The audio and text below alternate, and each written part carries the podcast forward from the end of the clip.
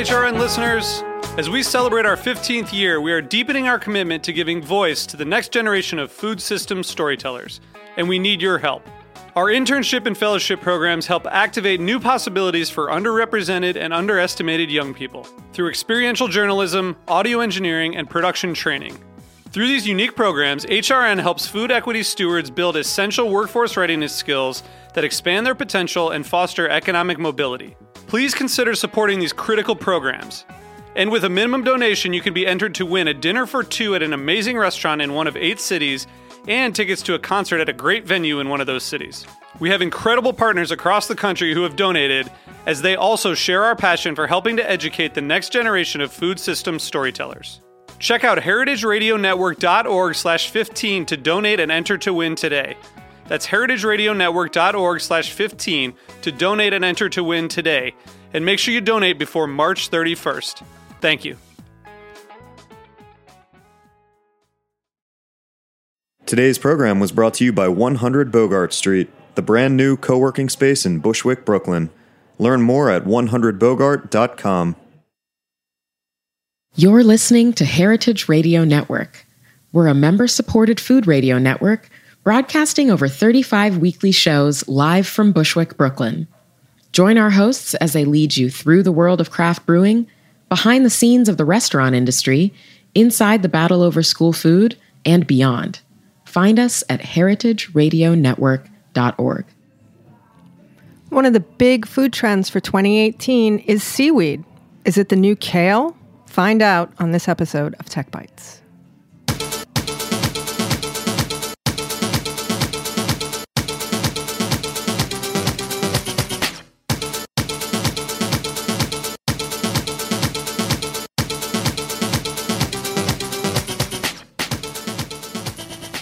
Hello, hello, Heritage Radio Network listeners tuning in from about 165 countries around the world. It's about a million listens a month. Tuning into Tech Bites, the weekly show where we talk to innovators and influencers in the food tech space. And today we have a studio that is filled with people. We have all the mics being used. We are doing a roundtable on seaweed because it is a big trend. It is growing. It's not just for sushi anymore, and um, it's probably here to stay, and you'll probably be seeing a lot more of it. So, we've put together um, a panel of folks to talk about it. Joining us today, we have Will Horowitz and Matt Lebo. They're both co founders of a company called Akua, and they have a very interesting vertically integrated company that's just starting out where they have both seaweed farms in Maine and production on seaweed snacks like kelp jerky. Matt, thank you for coming. I'm going to have everybody say hello so we can sort of match the names to the voices. Okay, I'm Matt. Yep. Nice to meet you. And Will. Oh, this is Will Horowitz. Nice to meet you.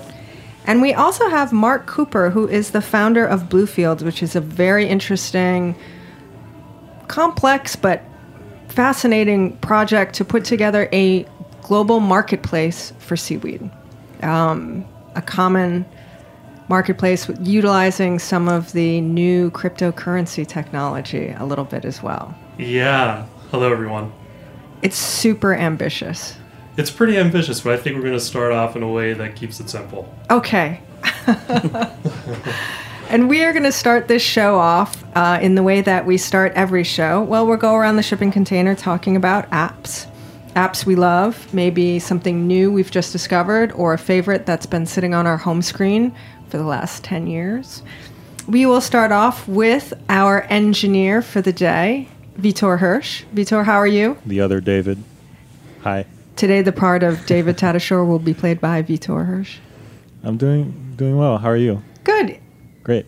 Uh, today I have an app uh, for meditation. Oh, we like meditation apps. Mindfulness So- is also a big trend for 2018. Yeah, and uh, it's pretty simple. It's just called Breathe, and it has cool colors and it, it has pulses of. Uh, you can set the intervals of uh, the breathing, and you can see it visually, or you can also hear it. So it has this kind of cool pulsating music that goes with it too, according to what you set as the how many you know the intervals, the the seconds of breathing and stuff. So it's pretty pretty good, pretty simple. And do you use it regularly? I should use it more, uh, but I tried at least you know every morning to do a little bit, uh, at least five minutes, and it helps. But uh, I yeah, working toward be a bit better meditator, that's a word. Mindfulness. Mindfulness. Mindfulness. They say that even five or ten minutes a day can can make a big can make a big change, sort of on your mental, emotional outlook for the day. yeah, I'm I'm usually too busy being stressed to meditate. Just breathe. the app is called Breathe. Yeah. Great. Um, that's that's uh, one that we haven't heard, um, but meditation apps are, are very popular on the show. Mark, do you have an app that you really like right now? You know, I have one that I've been using for about a year now that I just get consistent satisfaction from. It's called Scannable, and it's pretty straightforward. You can take a photo of a document, it'll automatically kind of smoothen it out. So if there are any wrinkles or folds, it'll smoothen it out. And places where you know you might question readability, it actually fills in some of the letters and makes it clearer for you. And then you can just send that document wherever you want. So it's pretty utilitarian, um, but I just find that every time I look at the scanned doc, I'm like, wow, that was super easy. And it turn it makes it even easier for an entrepreneur to have an office with their smartphone wherever they are. Yeah, yeah, exactly. Younger folks listening won't know what I'm talking about, but it basically turns your phone into a fax machine. Which who would? I mean, you know, that's that's an incredible an incredible power. You know, so yeah, so it's a it's a good app. It you know lets you sign off on things pretty quickly and just send it where you need to. That's great. Will, do you have an app that you like right now? Hmm. Um, let's see. I have a couple going on right now. I think I have a good app hack right now. Okay, that we like hacks, absolutely. Okay, so so I'm a pretty avid uh, forager. Um, and Forager wi- for things to eat. for food. Yeah, Um, food in the wild. food in the wild. Okay. Um, so I study a lot of mycology and foraging and wild edibles, and so I got there's I got a really really good one that I just started using, which is Farm Logs, and it's for farming, but this way, well, this way for foraging, you can actually use it to track soil temperatures and water logs and you know rain and temperature for you know atmospherically and, and everything you need to make sure that you know when to go to certain places. So there's really nothing like that for foragers. So that's my that's my app hack for the day. Is it a free app? It is a free app. Huh. Yeah. Interesting. We haven't had much farm technology on the show, but we might There's investigate that. I'm sure there. I'm, I'm sure there are bunches of them. Yeah. Okay, so hacking farm logs if you're a forager. Yes.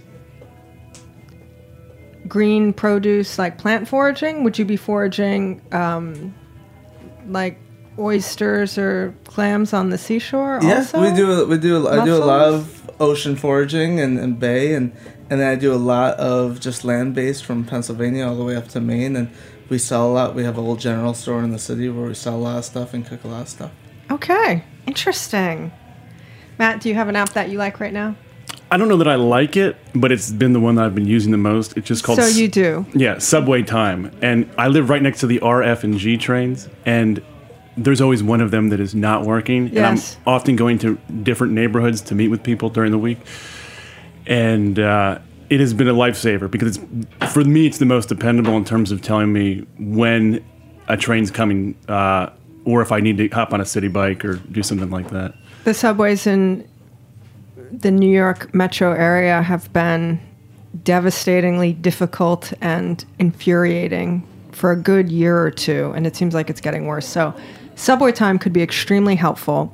Is it an independent app where they're pulling information from the MTA, or is it an MTA, Metropolitan Transit Authority, the entity that runs the subways? Do we know who created the app? I think it's so, I it? think it's somehow related to the MTA.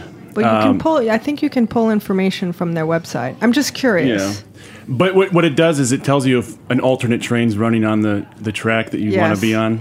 Uh, Lots of work, maintenance work, weekends, nights, and then a lot of um, subway emergency type situations happening. Also, yeah. Well, you had some uh, frustrated passengers at time, which then they just start running the trains uh, express past that station. yes, exactly. That's happened to me a few times.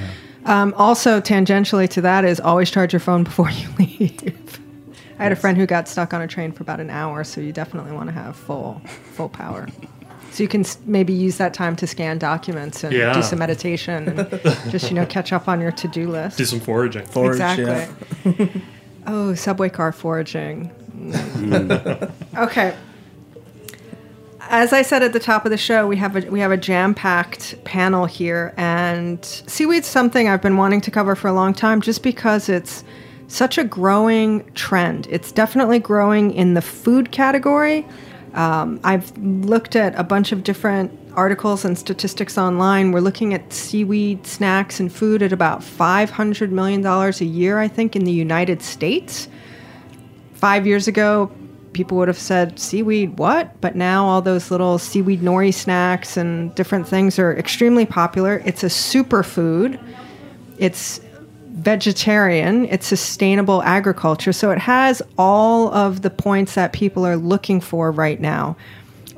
Part of the reason why seaweed's such a trend, though, is because outside of the food category, there was even just an article in the New York Times recently about seaweed being the secret umami ingredient in recipes, which is true. You can get a lot of umami out of seaweed. In addition to delicious snacks and and treats. Seaweed is also used in health and beauty products. It's used in other industries and plastics, and it it's not just a superfood. It's this kind of super natural element that has multiple multiple uses. So it's growing because of that reason, because of its flexibility, because it's sustainable because it's relatively inexpensive, but the big problem is that it is an extremely fragmented marketplace, both in the United States and globally. It's not traded on a commodities exchange like a corn or orange juice or coffee. Um, so it's just kind of out there. Is it a farmer's market product? Is it an agricultural bulk industry product? It's kind of everything in between. So everyone here ha- is is starting a business focused towards seaweed, and I guess I'll just ask everyone real quickly. You know, aside from you know the big broad strokes, what is your incentive to jump into this market? Well, we'll start with um, Matt. For me, you know, I've always been kind of very health conscious. I cook a lot of my own meals, and um, that's kind of what brought kelp to my radar a couple years ago. Superfood. Yes, exactly. And then um, I looked at, I read some news articles about what some of the people at Green Wave were doing up in uh, Connecticut. Uh, and that really kind of struck home with me as well because a lot of what their mission in terms of putting out of work fishermen back to work and improving the ecology. Um, you know, I grew up in an area where it wasn't sea agriculture, but it was uh, the steel industry was nearby. And when that kind of went away, I saw some of the fallout in that area. And so what they were doing really resonated with me. And so uh, when I saw, you know, what Will and Courtney had started working on in terms of the kelp jerky, I, you know, was very quick to to get involved uh, because it kind of struck, you know, a chord with me from a health, ecology, and uh, economical perspective. Which is a nice pass the baton to Will, and you're a chef, so making snacks is part of your game. It is uh, very much so, and and so you know we have the restaurants uh, Duck's Eatery and Harry and uh, in these Village and downtown, and uh, we've been cooking with seaweed for many many years. And my grandfather, uh, starting out when we were kids, was a fisherman in the tip of Long Island. So we grew up around seaweed. Seaweed. It was always, you know, whoever's the youngest kids of the family had to collect seaweed and wash it off for the clam bakes and so on. So it was always a part of our food and what we did and our heritage. And like you said, that, that great Sifton article with uh, seaweed as an umami value. So we've known about this for a long time, and a lot of great chefs for years have been using it for that extra depth and a lot of dry seaweed. We're just now, and hopefully more so, seeing as a fresh product in kitchens, which is super, super exciting. And, you know, for me, a lot of what I do and study as a chef now is um, food waste and sustainable ingredients. And how do we figure out how to take a look at what's sustainable and add more value to it and, and inspire more farmers, more trade, more organization around it. And seaweed is the top of the list. It's, it's arguably, I'd say, potentially the most sustainable large scale agriculture in the world right now, and it's zero input, and all the other reasons, like you said. And so, how do we make it more valuable? And for me as a chef, that's my biggest incentive. Well, the Japanese and Chinese and Koreans and people in Asia have been cooking with sea with seaweed for hundreds of years, and certainly many of the initial uh, seaweed food preparations that we are used to and learned about came from Japan. And I think also, you know, agar agar and gelatin Yep. and the stability of the gelatins at different temperatures and everything. I think agar agar probably came into the uh, global culinary realm when Ferran Adria started using it to make some of his, you know, noodles that wouldn't melt. And From a restaurant side, From a restaurant side. industrially, Yeah. many years, but absolutely. And so we we've used it from that, and, and you know, part of our vision was okay. We know that all these Asian countries have a huge history in seaweed. How do we how do we re envision it as an American product or North American product or Western product? Jerky. Jerky, yep. how do what what was what would it look like if soy sauce and toasted sesame oil never existed? And we have a long history of And it then here. it's barbecue. You know, it, it may, it may be. But you know, First Nation people from here to all sorts of Scandinavian countries to all over the place, you know, have a beautiful, beautiful history of using seaweed. Well, because it's from the shoreline. So if Yeah. it's a fishing culture and an aquaculture and a culture that's, you know, used to eating things from the ocean, then seaweed and sea vegetables are certainly one of them. Absolutely. I was reading that there are 50,000 different species of seaweed and that they some you know mastermind complex of researchers are targeting that the seaweed market is going to be 87 billion dollars globally by 2024 is a recent study that just came out that I was reading which is breathtaking. So Mark you took a look at all this amazing seaweed superfood stuff happening and you thought seaweed exchange. Yeah, yeah, kind I mean, of. I, I mean, I, it, it, I wouldn't think that when I was looking at all the seaweed stuff. so it, it came out of a breakfast that I had with a good friend. Um, who's a lawyer and was working with a client to protect some IP related to seaweed. And just out of that conversation, I went home and I, I've been exploring kind of what I wanted to do next. I've been doing startups for years and was ready to, or I'm ready to look at my next project. And you know, I just started researching seaweed. It ended up researching it for, you know, like three or four days straight. Um, really amazed by all the academic and kind of um, research areas that are coming out of it, not just food related, but as you talked about in multiple categories. Um, I saw a stat that said something like there are usually about 180 studies per year taking place now, where about, you know, 10 years ago it was like, you know, maybe 20 to 30 studies per year. So the interest is definitely going up. Multiple categories like feeding seaweed to livestock as a replacement for antibiotics. Seaweed has a lot of prebiotic um, properties. Um, so not only does it make animals healthier, it also actually reduces their methane emissions by 90 to 95 percent. And you know, for those who follow climate change, methane emissions from cows specifically is a huge contributing factor to global warming. Um, the impact that seaweed has on ecosystems in the ocean. Um, it produces oxygen, which helps fight um, a lot of the pH level um, fluctuations that are taking place in the ocean now from too much carbon. Um, so, you know, seaweed does a great job of creating an ecosystem that makes it easy for shellfish to thrive. Shellfish, when they're young, are very sensitive to carbon dioxide, um, and for other species as well. Um, everything from packaging to potential biofuel uses. I mean, it, the list goes on and on. So that's what really brought me into it and really got me thinking, wow, this plant is potentially the most valuable plant on Earth, and not you know from a monetary standpoint, but from the amount of good that it could actually do for us and for the world.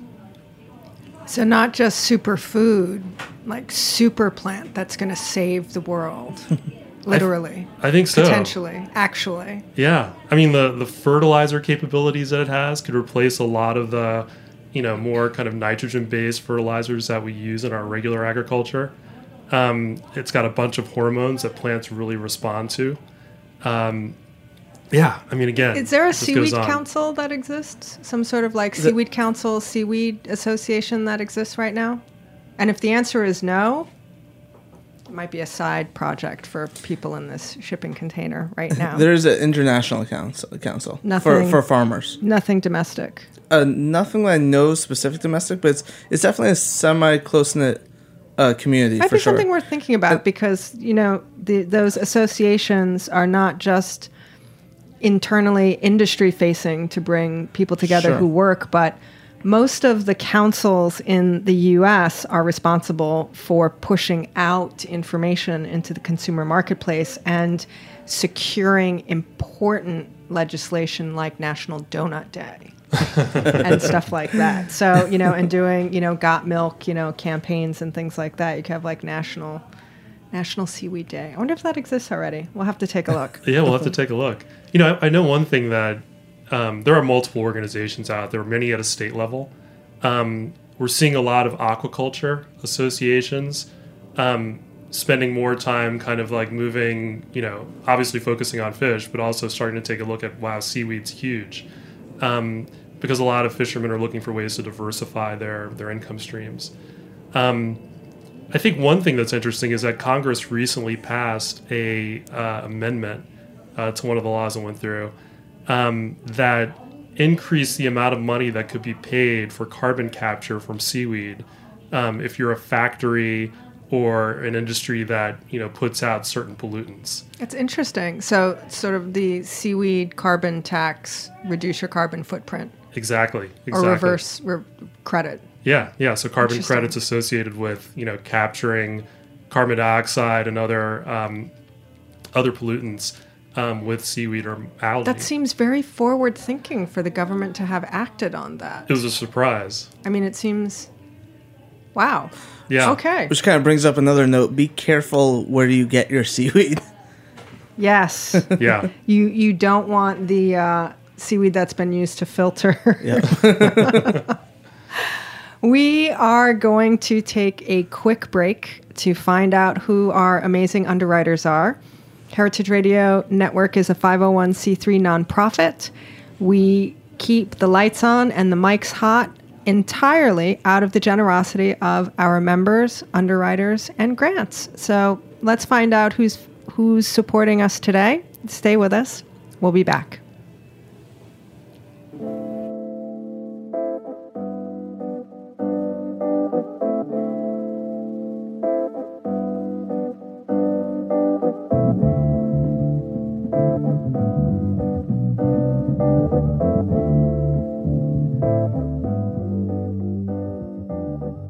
One Hundred Bogart Street is finally open and ready for Bushwick. 100 Bogart is a brand new, state of the art co working space that provides turnkey workspaces, including open layout desks, meeting spaces, and furnished private offices.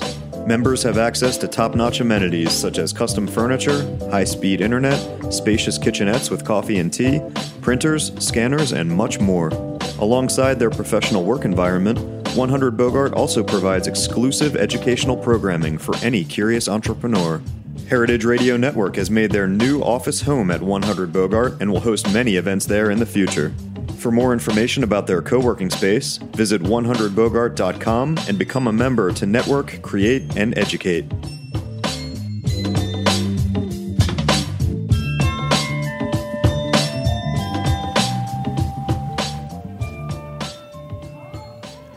Well, if you're just joining us and you're wondering what the hell you clicked on, this is Tech Bites, the weekly show on Heritage Radio Network where we talk to innovators and influencers in the food tech space. And today we are hosting a roundtable on seaweed, which is one of the very big, important food tech trends of the year and probably the century, the future. Joining us today, we have Mark Cooper, who is the founder of Bluefields. That's bluefields.co, C-O. He is building a seafood exchange, a seafood marketplace, which is going to hopefully be a place that's going to standardize and create some market sustainability for this product.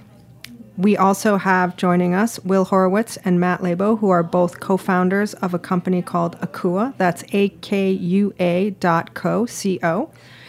They are a company that is already coming out of the gate even though they're launching, uh, vertically integrated with seaweed farms in Maine all the way through to production of a kelp jerky snack food. And they're getting ready to launch a Kickstarter campaign at the beginning of March.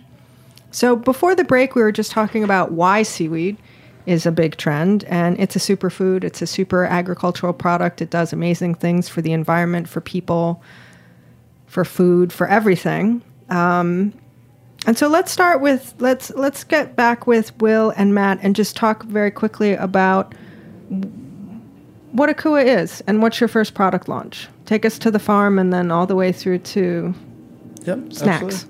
Um, and it's important to note real quick that what we're talking about is sustainably farmed seaweed because there is a long history in, in this country, actually a lot of countries, on uh, wild harvest, um, especially up north where you have these giant kelp forests, and that's mainly been for uh, um, for fertilizer and some feed. Important distinction. Yeah. Wild harvest seaweed and sustainable agricultural seaweed. We've never been very responsible as a culture for wild harvest. We've never been very responsible as a culture for wild harvest anything, Yeah. protecting the environment, anything. So No. it's part and parcel of our bad stewardship. So um, I guess you know, me and Matt met um, guess about a year ago or so, and uh, we have two other uh, partners, um, Courtney and Morgan, who can be with us today. Morgan, our, our partner, um, is actually in Maine right now, getting ready to harvest in about another month and a half, two months or so, and so she's our farmer, her, her and her uh, fiance, and. Um, you know, knowing, like Mark said, this is a very early stage, and thus the need for for what he's doing in terms of bringing farmers together is, um, we just had a very difficult time really finding the supply that we want, and so we just said, okay, let's step in and let's let's start our own farm or partner with farms, and let's figure out a way that we could start building almost a co-op type situation um, and be able to offer people more fair trade value. So, if you had been able to find the raw seaweed product on the market or a market, you may not have started with a farm. Is that I, I would just clarify it's not that we couldn't find the seaweed out there on the market, but in order to make our kind of model work to produce a consumer product, we had to, you know, find a price that worked for us. And a big issue with buying some of the product that's on the market at the moment is that the processing methods are made really for something that's going to be on the plate, uh, you know, a beautiful noodle or something like that, which the processing time in- includes a lot of labor and, and cost in it. For us, we, you know, our jerky is a blended product. Um, we mix it with uh, mushrooms. And another superfood? Yes, exactly. So it's superfood on superfood. Mushroom stems, Yeah. too. and and so that just got us kind of thinking let's find a, a way that we can do this that w- it'll enable us to pay farmers more money for for what they're producing but also cut some cost out for us to make you know our our kelp jerky you know a viable product And you're also thinking when you say viable product and when you're talking about the ingredient and labor and costs, you're also planning to come out of the gate at a pretty decent scale and production run. You're talking about things in the tens of thousands. Oftentimes, we see, you know, on Kickstarter or PieShell or some of the other crowdsourcing, crowdfunding platforms, people are making 500 packages or 1,000 packages for their first run, but you're coming out that's pretty, right at a pretty good size.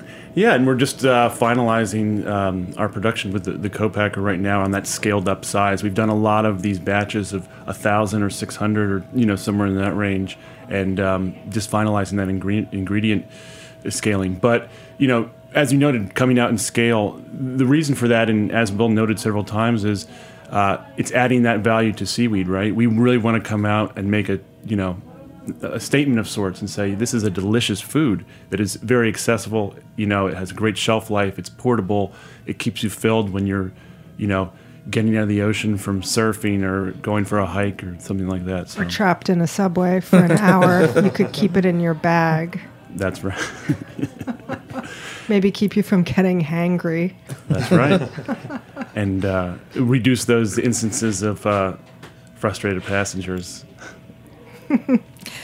So you have gone through a little bit of a discovery process, and you've done some other crowdfunding campaigns in small batches. And this is what what stage of life would you consider this launch? Uh, I would just say it's step two in the uh, you know the broader proof of concept. You know, we did a um, a pie shell campaign. Uh, we fulfilled about 1,200 orders or so. It was an excellent kind of learning experience for us. Things about you know packaging, how you know how porous packaging can impact the product. Um, how difficult it can be to scale at certain things, shipping, logistics, um, so this is kind of just that next step, and we hope to, you know, kind of hit, you know, eight to ten x what we did there, and uh, learn some more. The most founders, not most, but there's a type of founder who has in their mind an exit, an exit strategy in anywhere from two to five years.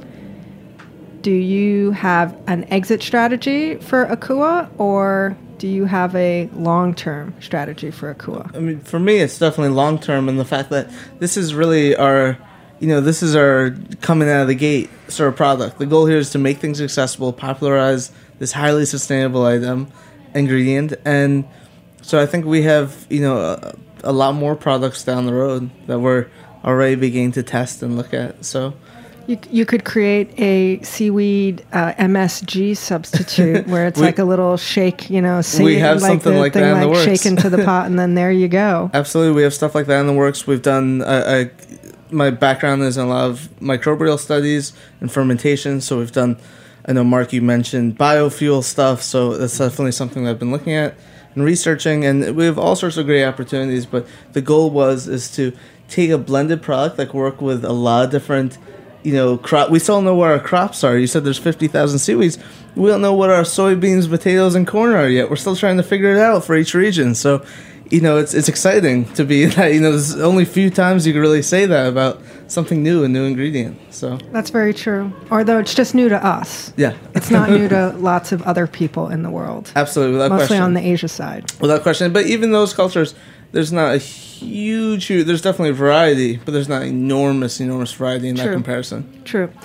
So, Mark, if Bluefields was in existence while they were getting up and running, they would maybe have a have had a marketplace to find the different seaweeds. I, I would be curious how you would see a company like Akua potentially integrating into Bluefields because they're both farm producer of product as well as product purchaser and product producer. Yeah, yeah, definitely. I mean, so my family um, has a background in tobacco farming. Like my my mom's side of the family were tobacco farmers, and one of the small ones in North Carolina. But they had a local market, and you know, certain times of the year, everybody would bring their harvest, and then there'd be an open bidding system, and they would you know make agreements and sell their stock. Um, and that essentially went away as the industry went through consolidation in the early 80s.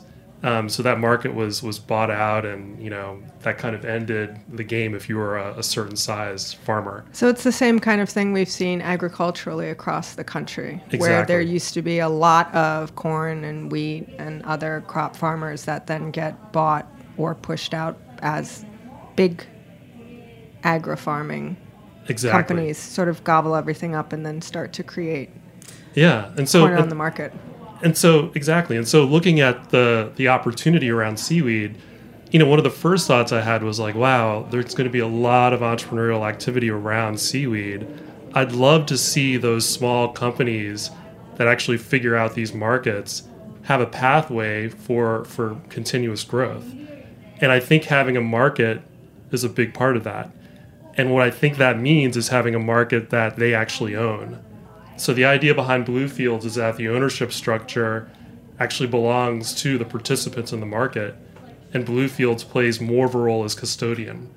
And the idea is to just, you know, be more and more kind of hands off as time goes on and provide just custodial services for the owners of that market. The other part of it is looking at sustainability, which Will was talking about, and what it means to have, you know, an automatic mechanism that funds sustainable practices. Um, again, be that around scaling production or you know, focusing research on certain species or even building demand in certain markets. And and so another part of the exchange is being able to vote as a participant to say how you want those proceeds to go to the market or to go to research. Um, so again, that's the general idea around the exchange. I think I think the way it would have worked, or hopefully will work at some point. Yeah. Um, we're gonna go into pilot uh, towards the end of this summer. Um, is you guys would come on, you would see um, essentially a, a, category around um, fresh, wet seaweed, um, which I'm, I'm, guessing is kind of where you'd want to start. Um, you'd be able to put out a bid order. Um, a bunch of companies that produce would look at that bid order and say, "Oh, okay, you know, I've, i actually meet those requirements. I'm raising um, nori or you know kombu or what have you, and here's what I can provide, and here's a timing that you know I can provide it in." And you guys would look at there'd be an order matching system as part of the exchange, and you could go from there, um, talking about logistics around shipping and what have you, um, and then you know doing the transaction and once a transaction takes place, you know, we get a small, tiny percentage of that. And that tiny percentage goes into the sustainability fund. You guys would see the amount of money that goes into that sustainability fund. And at a certain time every year, you would vote the amount that you have in your accounts for sustainability funding um, to the, the areas that you think make sense. So that's that's the way the model would work.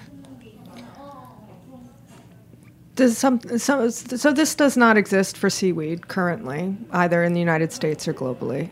Is there another type of commodity that has a similar type of exchange that's live now?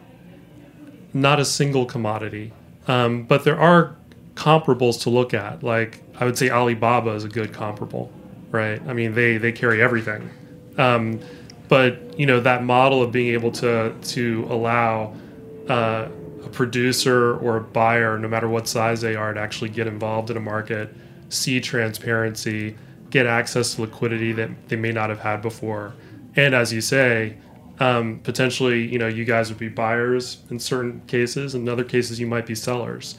Um, so, for example, as part of this pilot, uh, we have a couple of Japanese companies that are actually interested in the seaweed innovation that's happening here in the U.S. What they're actually seeing is that a lot of the traditional seaweed consumption is sticking with older generations. Younger generations aren't adopting it, and they're looking for ways to reintroduce seaweed to their younger generations. Um, and so they're they're interested in seeing what we come up with, and I think that's that's an opportunity. That is very interesting. So, Matt, as a Matt and Will, and on the farming side, as seaweed farmers, does something like Bluefields have interest and appeal for you?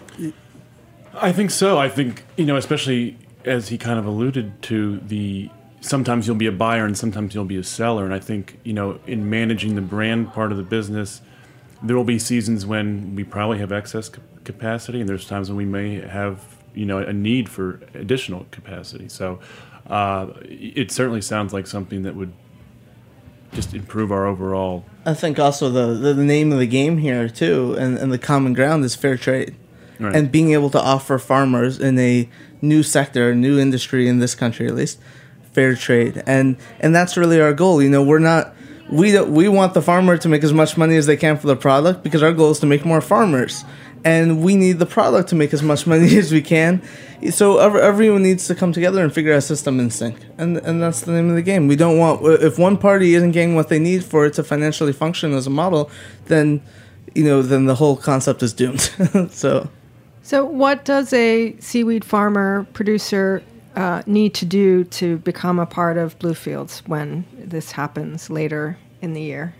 Yeah, so when we start the pilot later in the summer, um, we're primarily looking to work with producers in the in the Maine and kind of New England area. Um, Maine's, Ding, Maine and New England area.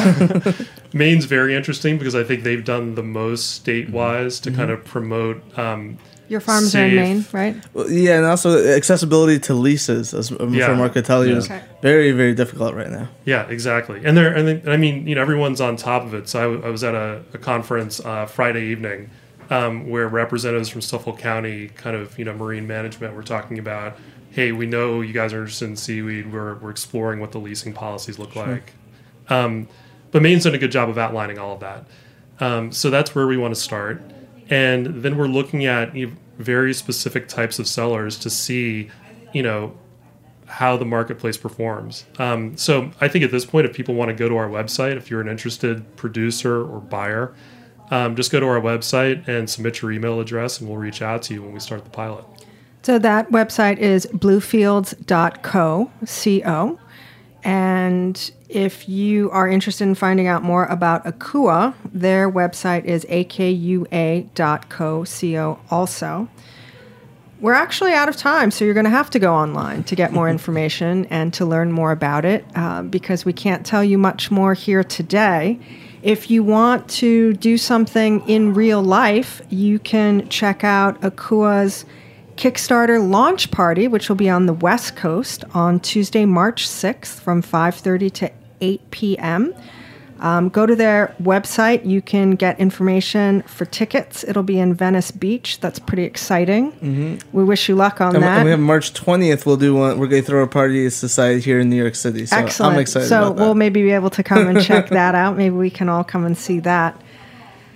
If you are interested in getting in touch with me or with Tech Bites, do you have an app that you love? Are you a food tech entrepreneur and you want to come on the show and tell your story? We would love to hear from you. You can email us techbites at heritageradionetwork.org. We are on social media at techbiteshrn, Instagram, Twitter, and Facebook.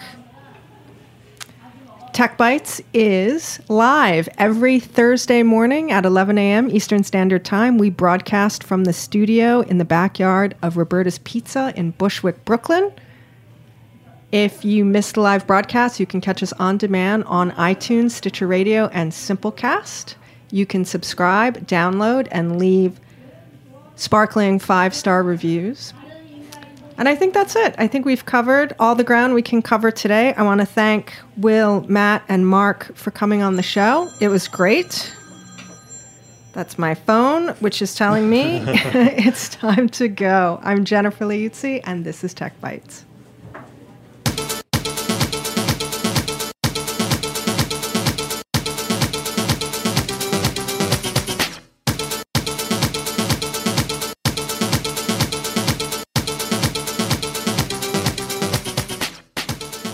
Thanks for listening to Heritage Radio Network, food radio supported by you. For our freshest content and to hear about exclusive events, subscribe to our newsletter. Enter your email at the bottom of our website, heritageradionetwork.org. Connect with us on Facebook, Instagram, and Twitter at heritage underscore radio. Heritage Radio Network is a nonprofit organization driving conversations to make the world a better, fairer, more delicious place. And we couldn't do it without support from listeners like you. Want to be a part of the food world's most innovative community? Rate the shows you like, tell your friends, and please join our community by becoming a member.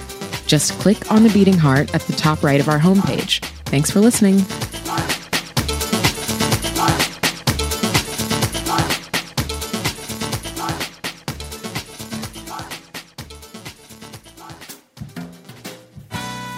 Ever wonder what kind of podcast Julia Child would have made? Probably would have been one where she introduced you to all of her latest discoveries and favorite people.